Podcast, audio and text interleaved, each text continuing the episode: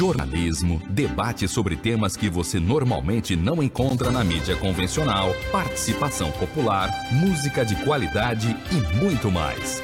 Web Rádio Censura Livre, a voz da classe trabalhadora.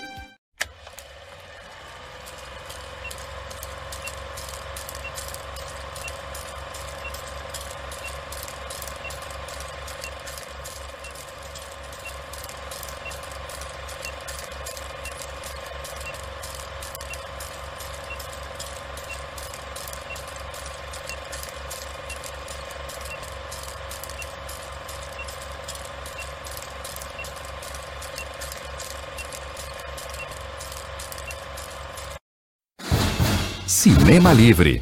Tudo sobre o mundo da sétima arte. Apresentação: Wellington Macedo.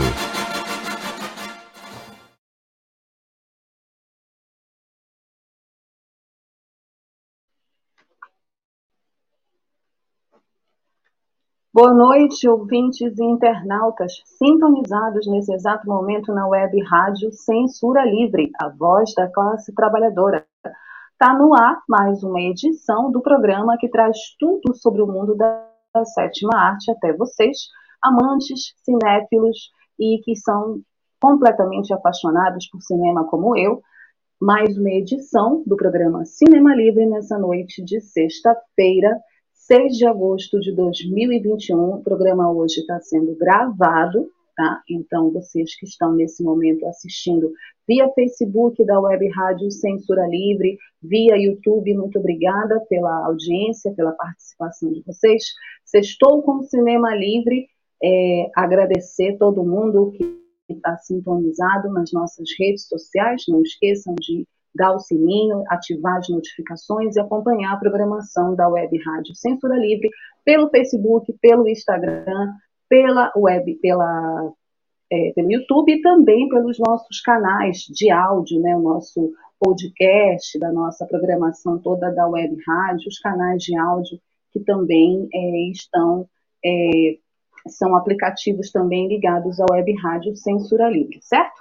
Eu sou Wellington Macedo, estou falando aqui direto da minha casa em Belém do Pará. Esse é o seu programa Cinema Livre, tudo sobre o mundo da sétima arte, com histórias, bastidores, notícias, curiosidades, os perfis dos astros e estrelas. Programa de hoje que conta com a colaboração do Almir César Filho e do Dirley Santos na operação. E esse Cinema Livre, essa sexta-feira, é especial Paternidade, Dia dos Pais. Domingo agora, né, o segundo domingo de agosto, tradicionalmente é o Dia dos Pais. O cinema, ele adora falar também sobre essa data, que depois do Dia das Mães é uma data muito importante e especial para muitos papais que também são apaixonados por cinema. Então, a gente vai aqui do programa Cinema Livre fazer a nossa singela homenagem aos pais, pais de verdade, tá? Diga-se de passagem, tem muito pai aí e é só fachada, só está o nome no registro quando está o nome no registro, né? Mas os pais de verdade serão homenageados, a sétima arte sempre os homenageou. Nós vamos falar sobre essa temática hoje no nosso Cinema Livre. Então, se ajeitem onde vocês estiverem, peguem a pipoca de vocês, que o programa Cinema Livre vai começar com o nosso já habitual e tradicional quadro Curtas, as últimas notícias do mundo do cinema para vocês. Nós vamos começar com uma notícia bem especial para o pessoal que é realizador, diretor, que quer trabalhar nos bastidores do cinema. A mostra fica ela vai abrir inscrições, na verdade, ela já está com inscrições abertas para receber filmes até 27 de agosto para o Festival Internacional de Cinema do Caeté.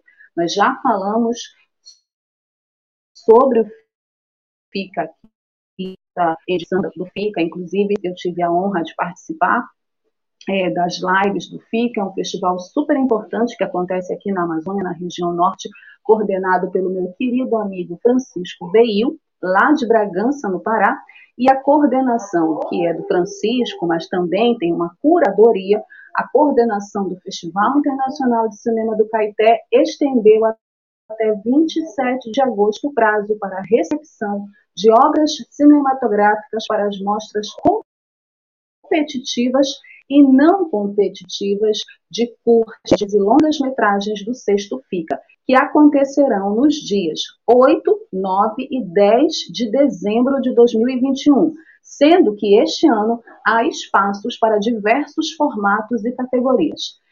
Vocês que ficarem interessados, é só acessar o edital que fica, é, o edital fica com dois Cs, né?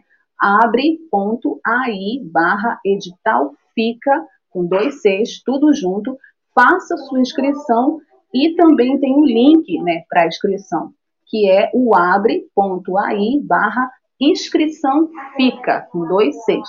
E é, colocar o seu trabalho, né, seu longa, seu média-metragem, seu curta-metragem, vai ter também uma mostra especial para animação, pessoal da animação, mostra competitiva, mostra não competitiva. Entrem no site do Festival Internacional do Cinema do Caeté e fiquem por dentro de toda a programação. É um festival super bacana, super especial, que mostra um cinema, um cinema muito importante, de qualidade, que merece ser mais conhecido e reconhecido pelo resto do Brasil. Eu recomendo e recomendo que vocês, realizadores que estão sintonizados agora no Cinema Livre, participem do festival, certo? Seguindo o nosso quadro Curtas com as últimas notícias do mundo do cinema, uma notícia bem interessante que reúne Brasil, Japão e Estados Unidos. A adaptação de HQ brasileira sobre comunidade nipônica no país ganha trailer. Pois é, olha, essa notícia eu fiquei super curiosa quando eu li. De acordo com o site Heróis da TV, o Brasil tem a maior população japonesa fora do Japão. E São Paulo abriga a maior comunidade nipônica do país. Porém, o que poderia ser uma grande fonte para filmes de ação e artes marciais produzidos por aqui sempre foi negligenciado pela falta de tradição brasileira em filmes de gênero. Mas agora a HQ Samurai Shiro, de Danilo Dutti, ganhou uma adaptação. E Azuka Prince, dirigida pelo também brasileiro Vicente Amorim, porém produzida pela estadunidense Magnolia Pictures. A Yakuza Prince, o nome da história, Yakuza Princess, conta a história de Akemi Masumi, uma órfã enviada ao Brasil quando ainda criança, que descobre que é a herdeira de metade do sindicato do crime japonês, a Yakuza. Por isso, princesa da Yakuza, né, no português. Depois de forjar uma aliança incômoda com um estranho desmemoriado, vivido pelo ator Ryan Meyers, que acredita que uma espada ancestral amarra seus dois destinos, a Kenny desencadeia, desencadeia, na verdade, uma guerra contra a outra metade do sindicato que a quer morta. E acusa Princess estreia em 3 de setembro nos Estados Unidos. O filme, que é falado em inglês, é protagonizado pela estadunidense de origem japonesa Masumi e pelo irlandês Jonathan Lys Meyers. Olha, eu fiquei super é, curiosa para assistir, eu vi o trailer, né? Recomendo que vocês também assistam o trailer e que essa adaptação da HQ chegue logo aqui no Brasil, estreie aqui no Brasil também, para a gente poder conferir esse trabalho e também quem puder ler a HQ, eu adoro, né? também fiquei super curiosa para ler a HQ, possa também conferir esse trabalho super interessante que mostra um pouco dessa comunidade nipônica aqui no Brasil, que eu tenho acordo, não é muito explorada nos filmes, né? Inclusive, tem uma grande comunidade é, nipônica no Brasil que está no cinema, que trabalha nas artes e tem também pouco espaço no cinema. E eu acho que está na hora da gente olhar isso com mais carinho. Então, muito legal essa notícia. Bom, seguindo o quadro curtas, as últimas notícias do mundo do cinema.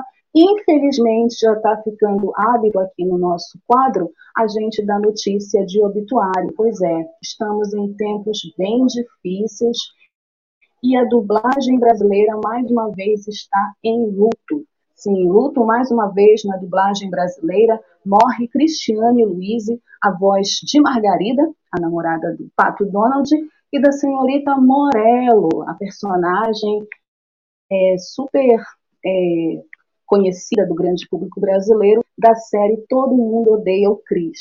Bom, segundo informações do site Fuxico e também do site Dubla Mídia, morreu nesta quinta-feira, ontem, 5 de agosto, a dubladora Cristiane Luiz, com apenas 49 anos. A causa da morte não não foi divulgada, mas foi confirmada por amigos de profissão que lamentaram a partida da amiga com tão pouca idade.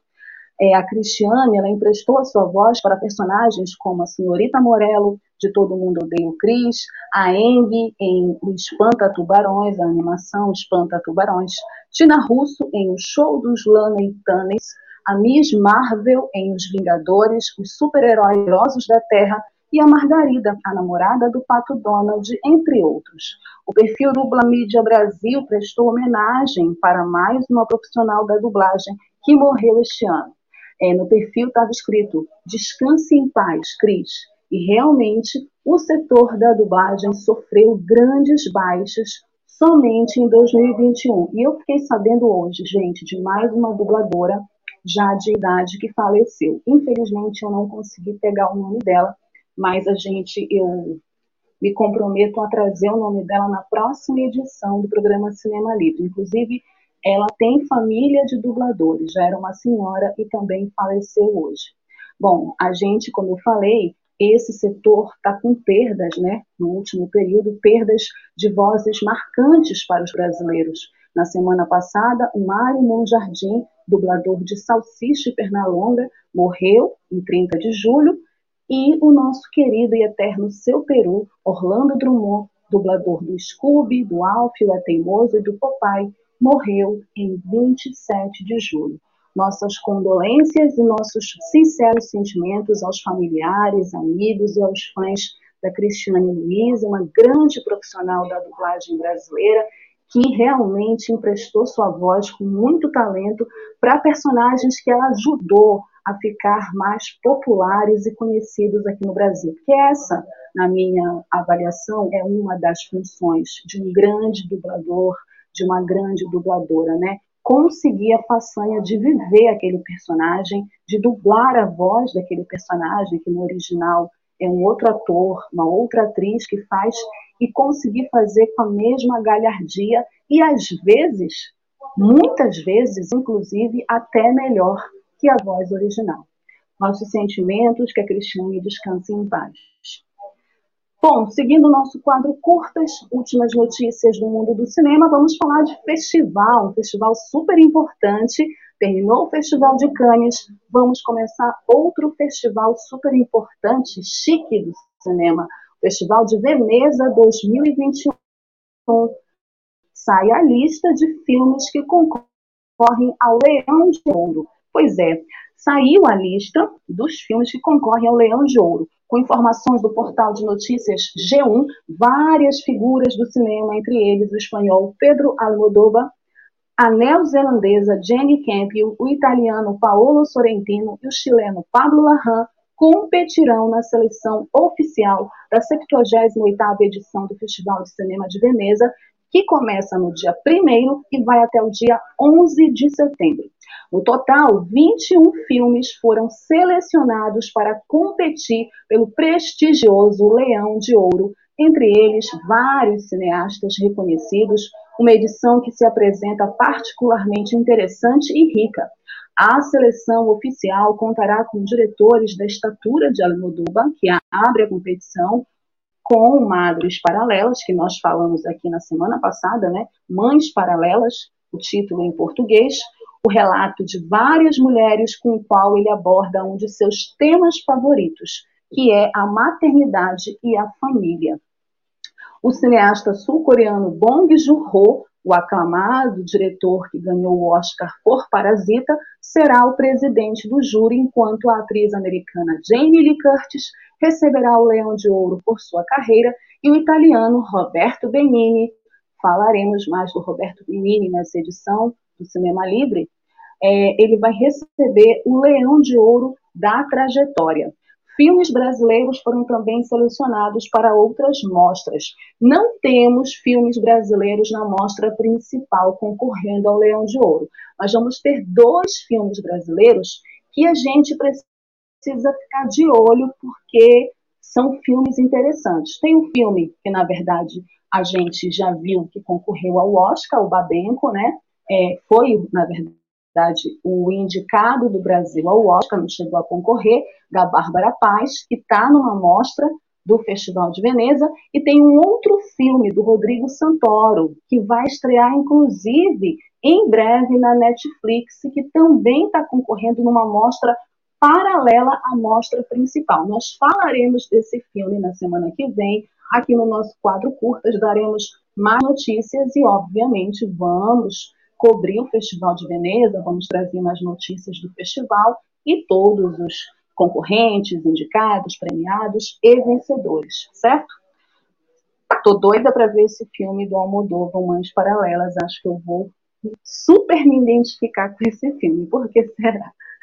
Bom, e nossa última notícia do quadro Curtas é uma notícia que tem tudo a ver com esse momento olímpico que nós estamos vivendo, um momento muito especial das Olimpíadas, um momento muito especial que o skate brasileiro está vivendo, principalmente as meninas do skate, nada mais é, atual do que ver um filme que aborde esse tema, essa temática. E skatista brasileira é a estrela de Meu Nome é Bagdá, que tem pré-estreia, premiere, né, no Festival do Rio, um dos festivais mais importantes do cinema nacional.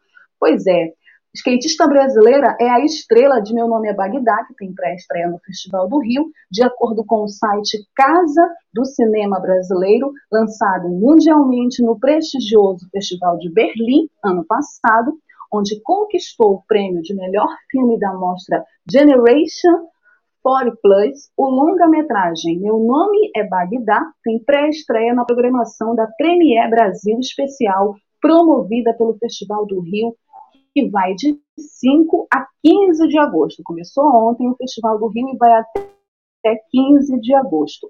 A sessão exclusiva foi para convidados até sim 10 de agosto terça-feira, às 9 horas da noite, na estação NET Botafogo, que fica na rua Voluntários da Pátria 88, no bairro do Botafogo, Rio de Janeiro, meu bairro favorito, já digo logo.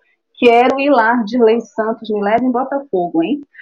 A diretora do filme, a Caru Alves de Souza, teve o seu longa de estreia, de menor, eleito como o melhor filme da Premier Brasil de 2013. Então, não é a primeira vez que a Caru está numa Premiere Brasil do Festival Rio. E ela dividiu, na época, o prêmio com o Lobo Atrás da Porta. Bom, esse filme, Meu Nome é Bagdá, foi produzido pela Rafaela Costa para a Manjericão Filmes. Meu Nome é Bagdá já foi selecionado para mais de 60 festivais internacionais realizados na Europa, América do Norte, América Latina, Ásia e na África. A obra acumula 14 premiações em eventos no exterior, entre elas a de melhor filme e melhor direção no Nordic International Film Festival de Nova York. Melhor filme pelo júri jovem do Gender Bender Festival de Bolonha, Itália. Melhor filme latino-americano no Festival da Cine Latino-Americana de La Plata, Argentina. Prêmio do Público no Cormoran Film Fest em Corunha, Espanha, e de melhor atriz para Grace Orsato e menção honrosa para o elenco feminino no Festival de Cine de Lima, Punquipi, no Peru. Bagdá, a personagem central do longa-metragem, é uma garota de 17 anos que vive na freguesia do Ó, bairro da periferia da cidade de São Paulo. Ela anda de skate com um grupo de meninos e passa boa parte do tempo com sua família e as amigas de sua mãe. Juntas, elas formam um grupo de mulheres pouco convencionais. Quando Bagdá finalmente encontra um grupo de meninas skatistas, sua vida muda. Gente, eu adorei o trailer. Eu acho que é um filme que tem tudo a ver com essa conjuntura atual. Essa menina, ela tá maravilhosa. E combina exatamente com esse momento que a gente está vivendo, né? Do empoderamento das meninas no skate, um esporte que tradicionalmente sempre foi discriminado, marginalizado e tido como um esporte típico masculino. Então, acho que é um filme que tem tudo a ver com esse momento. Estou doida que estreie logo. Quem puder ir na, na sessão especial, que vai ser dia 10 de agosto, lá na estação Botafogo Net, vá lá, confira. E eu estou doida que chegue aqui em Belém, que eu consiga assistir de alguma forma. Meu nome é Bagdá, super premiado, e é um nome que a gente tem que ficar de olho, porque os festivais de cinema nacional estão chegando aí, Festival de Gramado está vindo aí, quem sabe não vai ganhar mais prêmios aqui, não é? Bom, é isso, gente. Com essa notícia, a gente encerra o nosso quadro Curtas, as últimas notícias do mundo do cinema para vocês. A gente vai agora para um rápido break da Web Rádio Censura Livre, para a nossa campanha da Web Rádio. E daqui a pouco eu volto para falar do tema da semana: cinema e paternidade com o filme O Quarto do Filho. Já, já. Para manter o projeto da Web Rádio Censura Livre, buscamos apoio financeiro mensal ou doações regulares dos ouvintes, já que não temos anunciantes, não temos propagandas de empresa e não recebemos recursos de partidos e políticos. Seja um apoiador regular e ouça nosso agradecimento no ar durante a transmissão de nossos programas. Seu apoio é muito importante para nós. E os apoiadores recebem prestação de contas mensal temos uma vaquinha virtual permanente. Para apoiar, acesse aqui https dois pontos barra barra apoia.c barra CL Web Rádio. O nosso muito obrigado. Web Rádio Censura Livre, a voz da classe trabalhadora. Sintonize a programação da Web Rádio Censura Livre pelo site www.clwebradio.com ou pelos aplicativos de rádio online para celular e tablet e também em Smart TV. Ouça ao vivo, mas também a exibição em horários alternativos, reprise e reapresentações. Acompanhe também a live ao vivo na página da Web Rádio Censura Livre no Facebook ou pelo canal do YouTube não deixe de dar seu like e compartilhar com os amigos nas redes sociais. Assista ainda no Facebook e no YouTube as edições anteriores.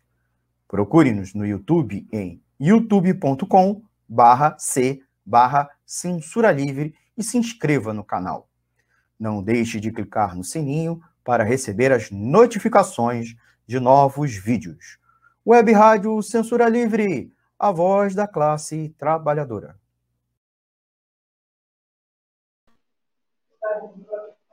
É isso, gente.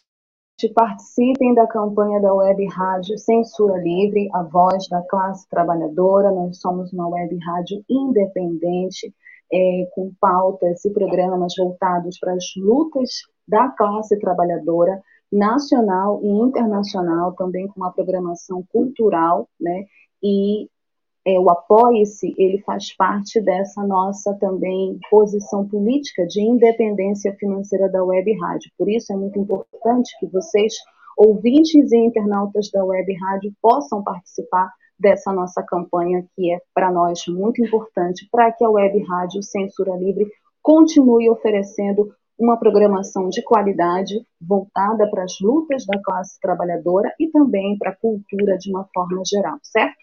E não esqueçam que nós, do programa Cinema Livre, temos o nosso e-mail, quadro cinemalibre.gmail.com, onde vocês podem enviar as sugestões de vocês de filmes, de atores, de artistas, críticas, reclamações, o que vocês quiserem falar Tá? Hoje não vai ter os comentários, a gente não vai ler, na verdade, os comentários, mas vocês podem comentar, podem deixar os comentários aqui, que depois eu vou ler tudinho é, sobre as notícias do quadro curtas, sobre o filme em questão, o tema cinema e paternidade, sobre as nossas dicas e o nosso perfil logo mais, certo?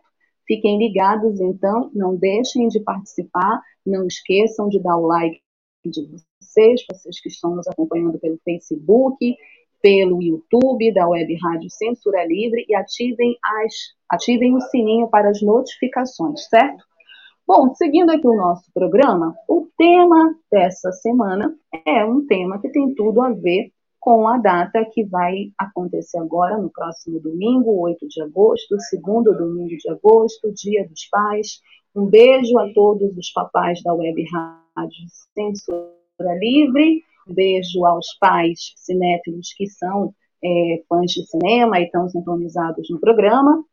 Essa data é uma data que toca muito especialmente as pessoas, né, principalmente as pessoas que têm ainda pais vivos. Meu pai já é falecido há 14 anos, mas eu aprendi a gostar de cinema com meu pai. Meu pai foi meu grande, vamos dizer assim, incentivador, né? Foi o cara que me fez conhecer o cinema. Eu tinha sete anos quando eu pisei numa sala de cinema pela primeira vez assistindo Os Fantasmas Trapalhões. Eu nunca vou esquecer dessa experiência porque ela me impactou tanto que eu sou uma cinéfila apaixonada. Trabalho com cinema, falo sobre cinema, escrevo sobre cinema, meu TCC foi sobre cinema, meu mestrado vai ser sobre cinema, enfim, tudo sobre cinema, respiro cinema. Então, é, certa forma, eu homenageei o meu pai também, né, fazendo esse programa aqui, agora, domingo, que é Dia dos Pais, como eu disse, um dia muito importante para alguns, não tão importante para outros, porque nós vivemos numa sociedade machista, nós sabemos que os papéis de gênero nessa sociedade eles são muito delimitados por conta da ideologia machista, então, infelizmente, muitos homens é, reproduzem o machismo, são machistas e não conseguem compreender o significado, inclusive, dessa palavra pai. Então, por isso que eu disse e repito, feliz dia dos pais para quem é pai de verdade, para além do nome na certidão de nascimento, né? E, olha, lembrando que mãe solo não é pai, tá? Porque eu também não gosto dessas coisas, não. Eu, particularmente, mãe é mãe e pai é pai, e existem também agora essas novas configurações de famílias, famílias com dois pais, famílias com duas mães, e tá tudo certo né? Porque a gente precisa, inclusive, evoluir, né? A gente precisa evoluir nessas questões relacionadas ao gênero e a esses papéis é, construídos socialmente pela sociedade capitalista. Bom, o filme de hoje é um filme bem especial, bem bonito, um drama assim, familiar bem interessante para que a gente possa discutir exatamente isso, essa questão da paternidade, da figura do pai, da importância do papel do pai na família, o quanto que isso é significativo a partir de um acontecimento, a partir de um evento onde tudo muda, né? e esse pai precisa tomar uma decisão, precisa assumir uma responsabilidade. Né? O filme de hoje, para a gente fazer essa discussão sobre paternidade, é o quarto do filho. O quarto do filho, La Stanza del Figlio, que é o título original em italiano, é um filme de drama italiano de 2001, dirigido e escrito por Nani Moretti. O Nani Moretti é um dos maiores artistas das artes dramáticas da Itália. Ele é conhecido tanto no cinema, quanto no teatro, quanto na TV. Ele é ator, diretor e roteirista, já ganhou diversos prêmios. É um dos artistas mais importantes da Itália, sem dúvida nenhuma, muito talentoso. O Nani Moretti, ele dirigiu e escreveu O Quarto do Filho, e O Quarto do Filho foi selecionado como representante da Itália à edição do Oscar que na época era de melhor filme estrangeiro e hoje seria melhor filme internacional. O Quarto do Filho foi o representante da Itália ao Oscar em 2002, organizado pela Academia de Artes e Ciências Cinematográficas. Quarto do Filho tem no elenco, além do Nani Moretti, que é o protagonista principal, ele faz o papel do Giovanni, a Laura Morante, que é a Paola, esposa do Giovanni, Jasmine Tirinca, Jasmine Trinca, perdão, que faz a Irene, a filha do Giovanni, e o Giuseppe Sanfelice, que faz o Andrea, o filho do Giovanni, que aparece aí nessa foto ao lado dele. Bom, qual é a sinopse do quarto do filho? Para atender ao chamado urgente de um paciente, o Giovanni deixa de acompanhar o filho Andréa à praia. E nesse passeio, o rapaz acaba morrendo afogado. A família, é claro, ressente-se profundamente com a morte e Giovanni sofre uma forte sensação de remorso, apesar do apoio da esposa.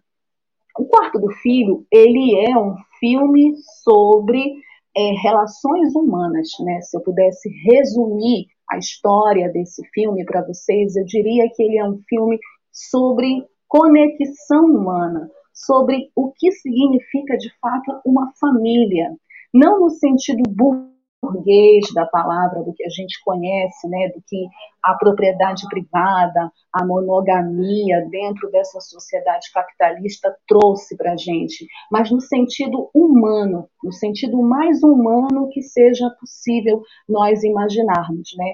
Essa conexão, essa relação entre as pessoas. É, claro que a gente está falando de uma família de classe média, né, na Itália, é, onde o cara tem reproduções é, típicas da sociedade capitalista, né? O papel do pai, o papel da mãe, o papel dos filhos. Então, o filme também é bom para a gente questionar esses papéis dentro dessa família classe média burguesa, que tem uma vida de classe média é, aparentemente estável, né, onde nada de ruim acontece, assim, a não ser os problemas do cotidiano, né, tem uma rotina e essa rotina ela é abalada por esse incidente que é um incidente trágico. Um belo dia, o Andréa chama o pai para eles irem para o mar, porque eles viajam juntos, porque eles têm uma relação muito próxima.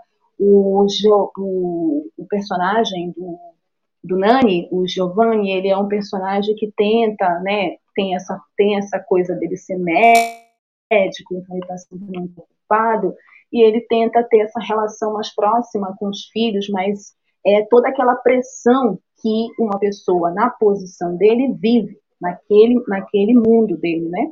Então ele não pode atender o pedido do filho que é ir à praia com ele, um pedido simples. Por quê? Porque ele acredita que Naquele momento, ele tem, na verdade, não é que ele acredite, ele tem um paciente a atender. E na consciência dele, ele tem que fazer o que a obrigação pede, que é atender o paciente. E ao atender o paciente e não atender o filho, acontece uma fatalidade. O filho acaba se afogando e, infelizmente, morre. E essa fatalidade, esse incidente, ele tem um efeito de de transformar a vida dessas pessoas ao redor do Andréa, a vida dessa família que aparentemente era uma família estável, uma família sem problemas, né? E de questionar o personagem principal, né, Giovanni, o personagem do Nani Moretti, começa a questionar a sua paternidade, o seu papel de ele, enquanto pai, o que ele poderia ter feito para evitar essa tragédia? Será que ele poderia ter evitado essa tragédia? Essas são questões que aparecem no filme, a partir do dilema moral que acaba é, perturbando esse personagem, né? Do que, que ele poderia ter feito. Só que esse dilema, que é um dilema dele individual, surge por ele se sentir culpado, por ele ter remorso, né? Porque ele fica pensando, e se eu tivesse, e, e se a praia com meu filho, ao invés de fazer o meu trabalho de médico? Eu teria evitado a morte dele? Eu conseguiria evitar a morte dele? É, só que essa pergunta que ele faz acaba que ela reverbera na esposa, na filha, né? Acaba reverberando é, para fora, para essas outras pessoas, que mesmo que o apoiem, também acabam sentindo todo esse sofrimento dele. Por isso que esse evento trágico acaba sendo um dilema moral para toda a família. Então, o questionamento dele enquanto pai vira um questionamento, né? É, da posição dele nessa família, da posição dele enquanto pai, né? É, tem uma frase que é muito importante no filme, que também eu fiquei pensando, né, e também eu vi em outras críticas, que é: você não é responsável por tudo que acontece. Os pais e as mães, de uma forma geral, sobretudo é, quando você é o principal é, responsável pela educação e pela criação dos seus filhos, tem uma tendência a acharem que tudo que acontece com os filhos, e isso é mais mães, mas os pais também sofrem isso. É responsabilidade sua, é responsabilidade do pai. E é assim que o Giovanni, o personagem do Nani Moretti, se sente. Ele se sente responsável pela morte do filho, pela morte do Andréia. Né? Então, é, o Giovanni, no filme, inclusive, ele diz isso, ele é um psicanalista no filme. Também é interessante, porque ele é um psicanalista que entra em crise. Ele diz para os pacientes: você não é responsável por tudo o que acontece, mas quando ele vive o drama, quando ele vive a morte do filho, ele se sente responsável. Né?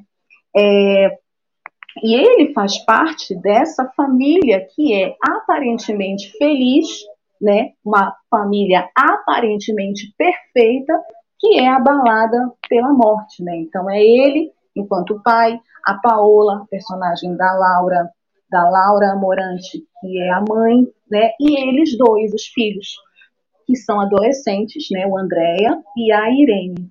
Então, eles são, como eu falei, esse retrato da família classe média, né, pequeno-burguesa, de uma sociedade italiana, de um país de primeiro mundo, que não tem os mesmos problemas que uma família brasileira, mas que tem conflitos que vão surgindo a partir desse incidente. Né?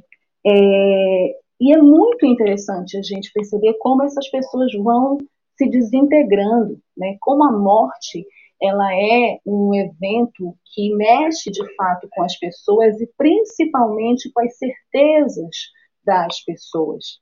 Então, o mais interessante que observar em um quarto do filho é que as certezas desse pai elas vão se é, derretendo à medida que ele vai se questionando, questionando o papel dele, questionando a posição dele nessa família, né? Então, a morte do filho Andréia é, acaba partindo essa união familiar que existia, né? É, e também acaba fazendo com que nós, espectadores, a gente também fique numa situação onde a gente quer. É, o filme é muito bem conhecido porque envolve o público, envolve o espectador. A gente se sente na pele do Andréia, do, do Giovanni. Né? A, gente, a gente quer é, poder, de alguma maneira, resgatar o Giovanni desse luto, dessa culpa, né? né? A gente quer dizer para ele, não foi sua culpa, não é sua, sua responsabilidade. É, então, o filme conta essa história de um pai, a história de uma mãe, a história de um casal saudáveis, né, que termina com essa sensação de potência, né? com essa sensação de que não podemos fazer nada diante de algo que não está nas nossas mãos. Diante da morte, não há o que fazer. Né? Então, não é assim, por que, que isso acontece comigo? Por que, que isso aconteceu comigo? Né? Ele se pergunta isso, por que comigo? Por que enquanto pai eu não pude impedir? Né? O que, que eu fiz para impedir? A culpa é minha, a responsabilidade é minha. Então, é, eu acho que o mais bacana é, disso é a gente poder entender que pai e mãe são responsáveis até um determinado momento. A nossa vida é de escolhas e os filhos também precisam se responsabilizar pelas escolhas que fazem na vida, né? E nós, pais e mães, também precisamos entender que não podemos fazer escolhas pelos nossos filhos. Né? Não somos responsáveis pelas escolhas dos nossos filhos. Nós podemos e devemos apoiar os nossos filhos. Eu acho que o papel do pai é esse. Né? Ele deve ter as mesmas obrigações e responsabilidades da mãe. Né? Infelizmente, a sociedade diz que não. Essa sociedade que nós vivemos divide as responsabilidades Mas, na minha avaliação, o pai é tão importante na vida de um filho quanto a mãe, portanto, as tarefas devem ser divididas, mas o pai e a mãe não são responsáveis por tudo o que acontece na vida daquele filho. Porque aquele filho vai chegar no momento em que ele precisa assumir as suas próprias decisões, as suas próprias escolhas, as suas próprias responsabilidades. É, eu não consigo conceber a dor de perder um filho, e o filme fala disso, fala de perdas, né? É um filme reflexivo também nesse sentido. É, mas eu já fui e já perdi uma mãe. Então é muito doloroso. Mas de acordo com, com a cronologia da vida, os pais devem ir antes dos filhos. Então, você ter essa cronologia cortada, interrompida, perder um filho e um filho jovem, como é o personagem do o personagem do Andréia, é realmente algo que faz você travar na vida, né? E repensar todas as coisas para poder reconstruir, reconstruir sua vida como? Como que esse pai, essa mãe, essa filha vão reconstruir essa vida. É isso que o quarto do filho mostra de maneira muito tocante, muito bonita, muito comovente, por isso envolve o público, por isso fez muito sucesso aqui no Brasil, né, na época que passou. É, foi premiado internacionalmente, ganhou David Donatello, que é considerado o Oscar do cinema italiano, diversos prêmios. O Nani Moretti foi super premiado pela atuação dele. É um filme que eu recomendo, é um filme que não é, é alegre, mas é um filme bonito. Tem uma cena muito bonita nesse filme, que é uma cena que está a família dentro do carro cantando uma música italiana muito bonita, que fala sobre perda, sobre adeus, sobre você dizer eu te amo naquele momento, né? Não titubear em falar as coisas, porque depois pode não ter tempo. Então, assim, eu recomendo um quarto do filho para quem ainda não assistiu, é, assista com seu pai, prepare os lenços, porque você vai chorar, mas é bom chorar, né? É bom chorar e é muito bom chorar ao lado do pai, né? Ao lado de pessoas queridas. Quem já viu, reveja. Quem não viu, veja o quarto do filho, drama italiano muito bonito com Nani Moretti, certo? Vamos para mais um rápido intervalo da Web Rádio Censura Livre para nossa campanha. A gente volta com o quadro Dicas e o perfil que está super especial hoje. Para manter o projeto da Web Rádio Censura Livre, buscamos apoio financeiro mensal ou doações regulares dos ouvintes, já que não temos anunciantes, não temos propagandas de empresa e não recebemos recursos de partidos e políticos. Seja um apoiador regular e ouça nosso agradecimento no ar durante a transmissão de nossos programas. Seu apoio é muito importante para nós. E os apoiadores recebem prestação de contas mensal. Temos uma vaquinha virtual permanente. Para apoiar, acesse aqui https dois pontos barra barra apoia.c barra CL Web Rádio. O nosso muito obrigado. Web Rádio Censura Livre, a voz da classe trabalhadora.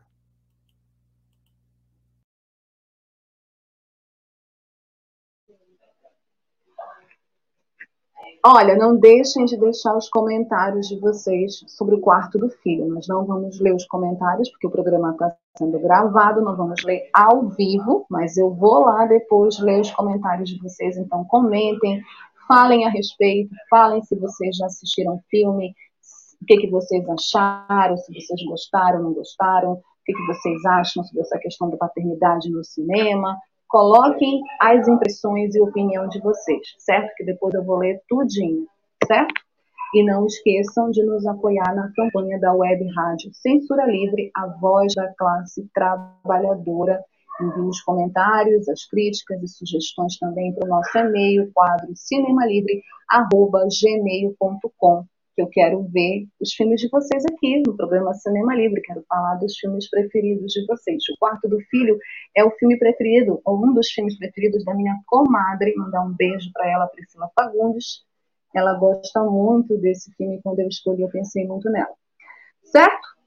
Bom, então vamos seguir com o nosso programa. A gente vai agora nessa temática cinema e paternidade. Nós vamos para o nosso quadro Dicas. Nós falamos de, um pai é, que é o personagem do Nani Moretti, um pai em conflito, um pai com dilema moral, um pai que perdeu é, seu filho e começa a se culpar por isso, mas existem outros pais, outro ti, outros tipos de pais que foram retratados no cinema.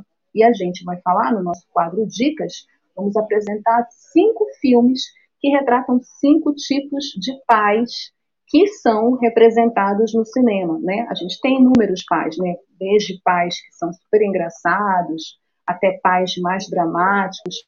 Essas cinco histórias que a gente trouxe são também histórias de exemplos paternos, porque eu acho boa, gente, que a gente está precisando de exemplos positivos né, na vida das crianças e dos adolescentes, principalmente. Essa semana é, eu li uma notícia que me deixou muito triste de um adolescente que se matou por conta de comentários LGBTfóbicos e preconceituosos na internet. Nossos filhos, principalmente os jovens adolescentes, eles estão na internet. Isso é uma realidade, não tem como a gente fugir disso. Então, na minha opinião, como mãe de dois jovens, a gente precisa educar os nossos filhos também para a vida, né? A gente precisa educar os nossos filhos a enfrentarem também é, essas pessoas canalhas, essas pessoas, infelizmente, ignorantes. A gente precisa educar os nossos filhos, tanto nós, mães, quanto os pais, para que eles possam estar preparados para tudo na vida. E essas cinco histórias que a gente vai mostrar aqui no quadro Dicas são de pais que fizeram mais ou menos isso, ou que tentaram fazer isso, né?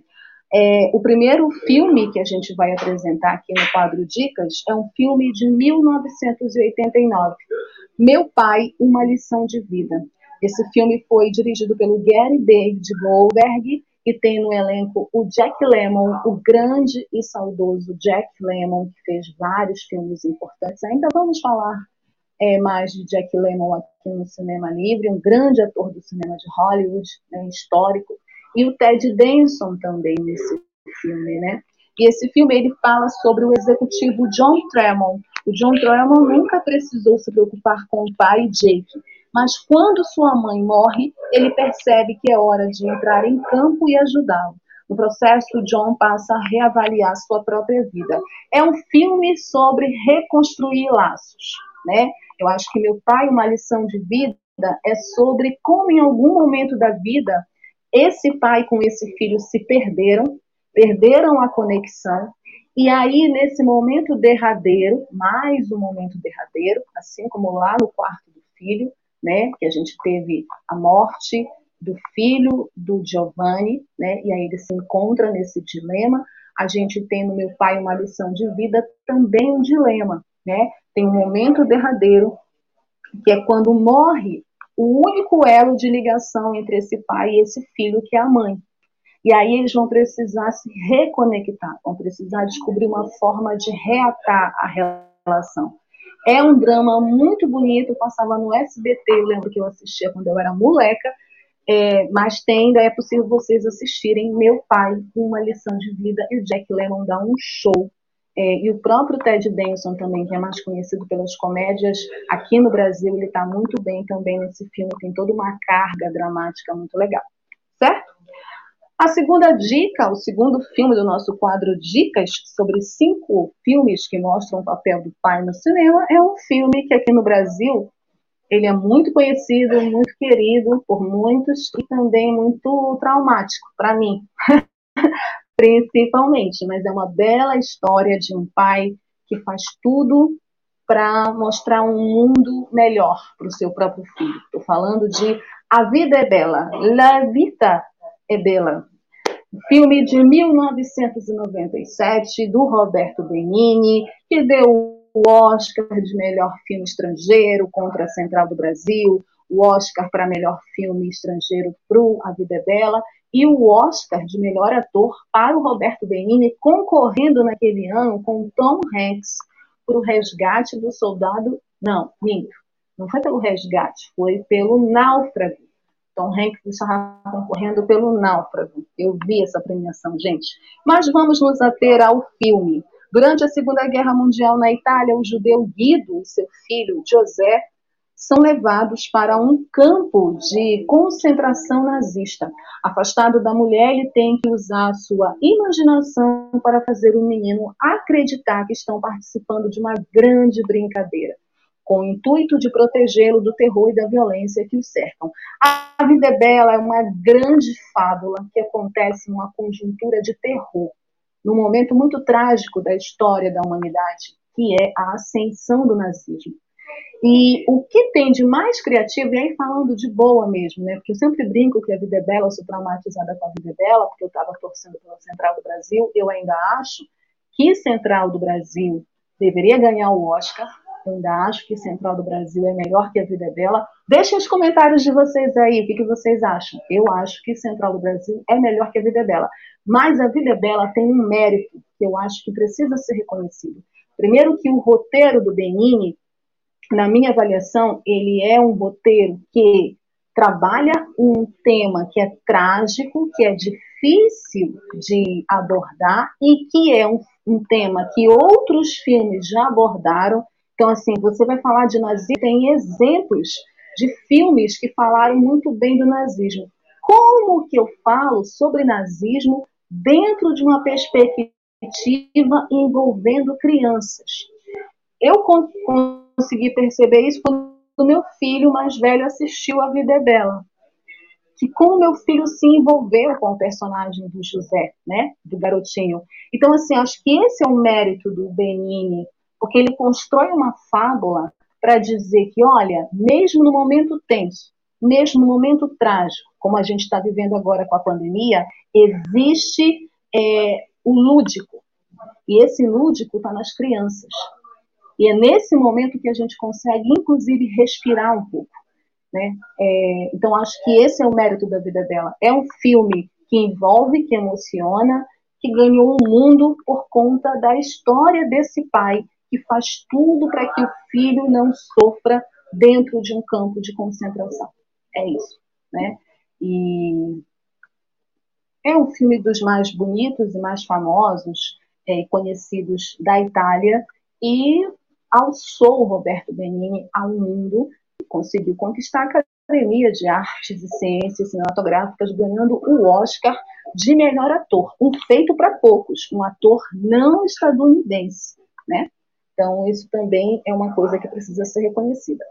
A vida é bela. Nossa segunda dica.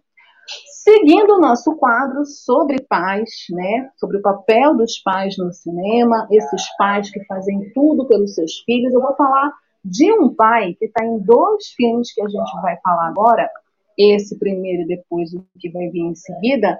Esse ator, ele faz muito bem esses pais que tentam educar seus filhos para a vida educar seus filhos para o mundo. Estou falando do Viggo Mortensen, que eu simplesmente adoro, principalmente porque eu só lembro dele no Senhor dos Anéis, o Aragorn, e nós vamos falar de dois filmes do Viggo Mortensen que está aqui na nossa lista. O primeiro é um filme que eu assisti recentemente e amei. Fiquei muito impactada com essa história que eu não tinha assistido antes, A Estrada. A Estrada é um filme de 2009, do John Hill Coach. A América é uma sombra sinistra e cinzenta de si mesma após uma catástrofe. Um homem e seu filho vagam por este mundo pós-apocalíptico, tentando manter vivo o sonho da civilização. Eles viajam em direção é, ao mar, sobrevivendo da melhor maneira possível, tentando evitar gangues de humanos selvagens que querem transformá-los em escravos ou pior. É, a Estrada é um livro adaptado para o cinema, né, adaptado pelo John Coach. Ele é um filme que tem esse caráter pós-apocalipse e ele fala sobre essa relação entre esse pai e esse filho, e esse pai tentando ensinar esse filho a sobreviver num ambiente de catástrofe, num ambiente onde não existe mais humanidade. É muito bonito esse filme, recomendo que todos assistam tem diálogos muito fortes entre ele e essa criança. Eu fiquei super emocionada. A nossa quarta dica, com o Viggo Mortensen, também vai nessa levada de um pai que quer é, mostrar é, para os filhos que eles precisam estar preparados para o mundo. Ele quer proteger os filhos, mas ele dá ensinamentos e lições importantes para esses filhos encararem o mundo. É Capitão Fantástico. Capitão Fantástico é um filme de 2016, da qual o Vigo foi indicado ao Oscar de melhor ator pelo papel, porque ele está muito bem no filme. Eu sou muito fã do Vigo, né? É, não é esse, é isso, Dirley.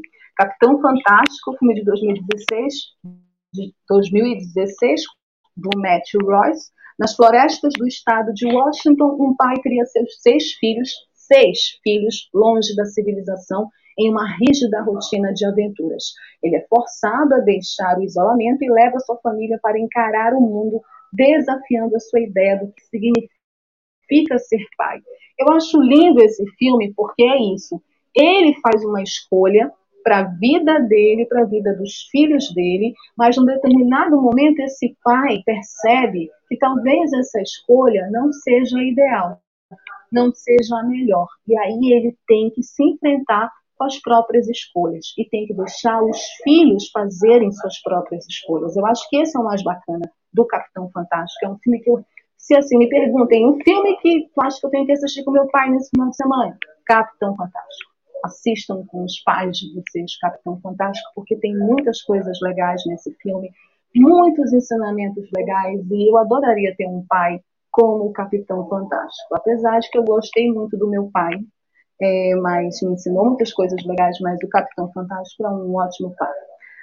E por último, para a gente terminar esse quadro Dicas Paternidade, um curta lindo, gente. Lindo, lindo, lindo, lindo. Eu sou super fã desse curta. Amo, recomendo, compartilho sempre, mando para todo mundo sempre. É uma linda história de amor do pai para a sua filha. Love. O curta é tão maravilhoso, tão lindo, que poderia ser um longa e ganhou o Oscar de 2020 de melhor curta de animação. Ele é muito, muito especial por diversos motivos. Ele fala de representatividade negra, ele quebra alguns estereótipos importantes nessa questão do papel do homem, do papel do pai. Relove, ele foi dirigido por dois caras, o Matthew A. Cherry e o Bruce W. Smith. Ele é um curta-metragem que acompanha a história de um homem que precisa pentear os cabelos da filha Azuri, de 7 anos, pela primeira vez.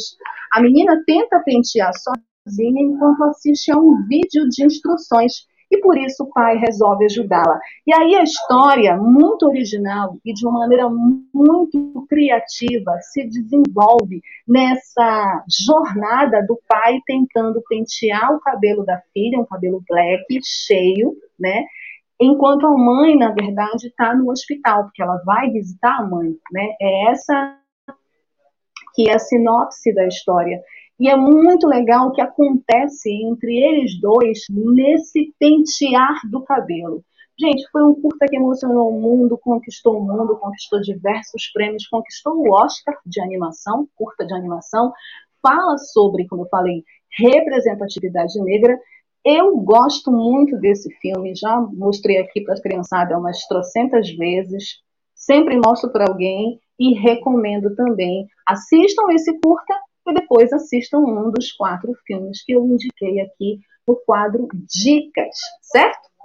E para terminar o nosso Cinema Livre especial Cinema e Paternidade, vamos para o perfil. O perfil desse rapaz que conquistou o mundo com o seu A Vida é Bela, né? Roberto Benigni. Roberto Benigni nasceu em Castiglione, Fiorentino em 27 de outubro de 1952. Ele é um ator e diretor de cinema e televisão italiano. Em 1999, o Benini ganhou o Oscar de melhor ator pelo filme A Vida Bela. Benini é provavelmente mais pela sua tragicomédia. A La Fita é Fortuna e a Areia isso sobre um homem que tenta proteger seu filho internamente em um campo de concentração nazista, fazendo-o acreditar que o Holocausto é um jogo elaborado e que ele tem que seguir fielmente as regras para vencer.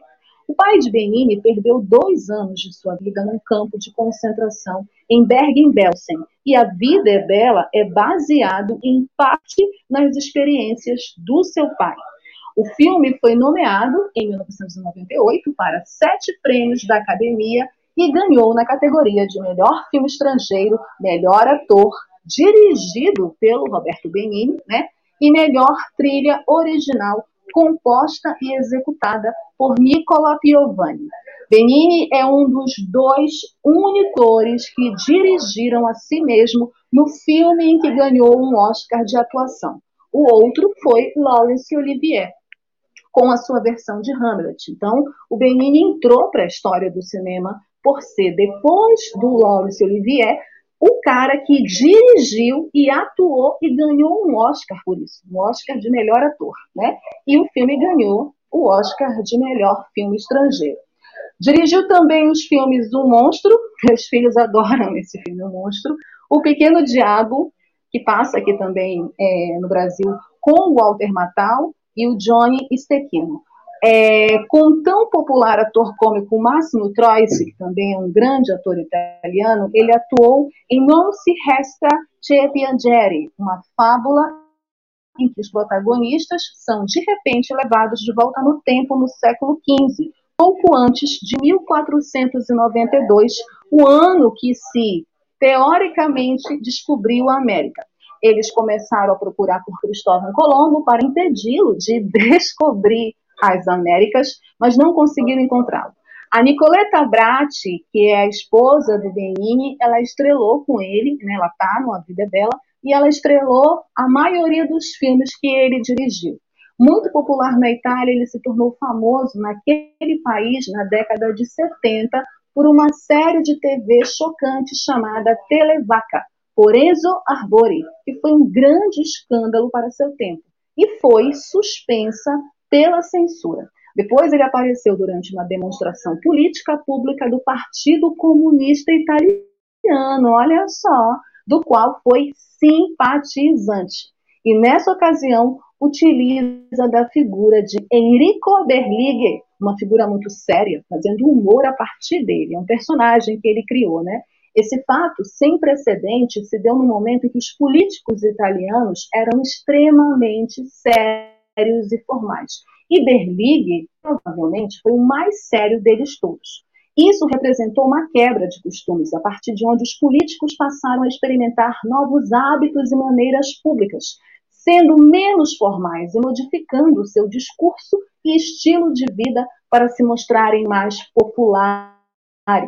Na década de 80, é, o Benini se, se envolveu numa polêmica. Ao insultar o Papa João Paulo II durante um importante show de TV ao vivo, ele foi censurado novamente. Benini dirigiu o filme sobre a guerra do Iraque chamado La Tigre alla Neve, com tomadas em Roma, Tunísia e na região italiana da Úmbria. Em 15 de outubro de 2005, ele tirou parte de sua roupa do telejornal mais assistido nos fins de tarde da Itália. Antes de fazer isso, ele sequestrou, entre aspas, os créditos iniciais do telejornal e pulou em frente à câmera anunciando Berlusconi renunciou. ah, eu queria ter visto isso. Ele é um duro crítico do ex-primeiro-ministro Silvio Berlusconi. Ai, já gostei, Benini. E olha, quando ele ganhou o Oscar, gente, vocês, não sei se vocês viram, né? Ele foi é, pisando nas poltronas, né, do, do Dolby Theater lá em Los Angeles. Ele foi pisando literalmente nas, nas poltronas, porque quem foi entregar o Oscar foi a Sofia Loren. Então, imagina, já estava ali esquematizado que ele ia ganhar. E ele foi correndo, subindo, atropelando todo mundo, porque ele tem esse jeito estriônico mesmo. A filmografia do Benini é, tem muitos títulos, inclusive filmes feitos nos Estados Unidos, mas os mais populares são Para Roma com Amor, o filme de Woody Allen, de 2012, O Tigre e a Neve, de 2005, Pinóquio, de 2002, é, Asterix e o Contra César, com o Gerard Depardieu, eu adoro esse filme, é de 1999, A Vida é Bela, 1997, O Monstro, 1994, O Filho da Pantera Cor-de-Rosa, 1993, Uma Noite sobre a Terra, 1991, esse, se não me engano, é com Ginger Murt, o diretor. Johnny Stechino, 1991, A Voz da Lua, La Voce della Luna, 1989, O Pequeno Diabo, 1988. O Benini já ganhou diversos prêmios, gente, do Oscar de melhor filme estrangeiro, é, ganhou por direção, ganhou por ator, ganhou também uma indicação a melhor roteiro para A Vida é Bela, ganhou BAFTA, que é o Oscar em inglês, de melhor ator para A Vida é Bela, recebeu uma indicação ao BAFTA de melhor filme estrangeiro por A Vida é Bela, recebeu também por melhor roteiro original, o BAFTA, uma indicação para A Vida Bela, ganhou o César, que é o Oscar do cinema francês, de filme estrangeiro para A Vida Bela, recebeu indicações ao Independent Spirit Award de melhor ator, ganhou o prêmio do cinema europeu de melhor ator, ganhou o grande prêmio do júri no Festival de Cannes, tudo pela Vida Bela, recebeu uma indicação ao Framboesa de Ouro de pior diretor por Pinóquio, ganhou o prêmio do público no Festival de Toronto por A Vida é Bela, ganhou o Framboesa de Ouro de pior ator por Pinóquio, recebeu uma indicação ao Framboesa de Ouro de pior revelação por O Filho da Pantera Cor-de-Rosa, recebeu uma indicação ao Framboesa de Ouro de pior dupla por Pinóquio e também pior roteiro por Pinóquio. Então é isso, ele ganhou Framboesas de Ouro e ganhou também prêmios importantes do cinema pelo seu trabalho, sobretudo por A Vida é Bela. Esse foi o perfil do nuestro Roberto Benini, um grande é, artista do cinema italiano, um dos maiores artistas das artes dramáticas na Itália, junto com Nani Moretti, e junto com outros artistas também importantes, como Massimo Troisi, a Sofia Loren, enfim, todo mundo que é fã do cinema italiano como eu, devem assistir os trabalhos de artistas como Roberto Benini, que tem também um forte posicionamento político, certo? É isso, gente. Esse foi o Cinema Livre dessa noite de sexta-feira, 6 de agosto, em homenagem aos papais, cinema e paternidade. Espero que vocês tenham gostado. Deixem o like de vocês. Acompanhem a gente nas redes sociais, Facebook, Instagram, YouTube, na plataforma da Web Rádio, né, nos ouvindo, tanto vocês internautas quanto ouvintes. Muito obrigada pela audiência, obrigada já pelos comentários que vocês vão deixar. Na semana que vem a gente volta com mais Cinema Livre. Beijo, gente. Tchau. Feliz Dia dos Pais para os papais de verdade. Tchau. Cinema Livre. Tudo sobre o mundo da sétima arte. Apresentação: Wellington Macedo.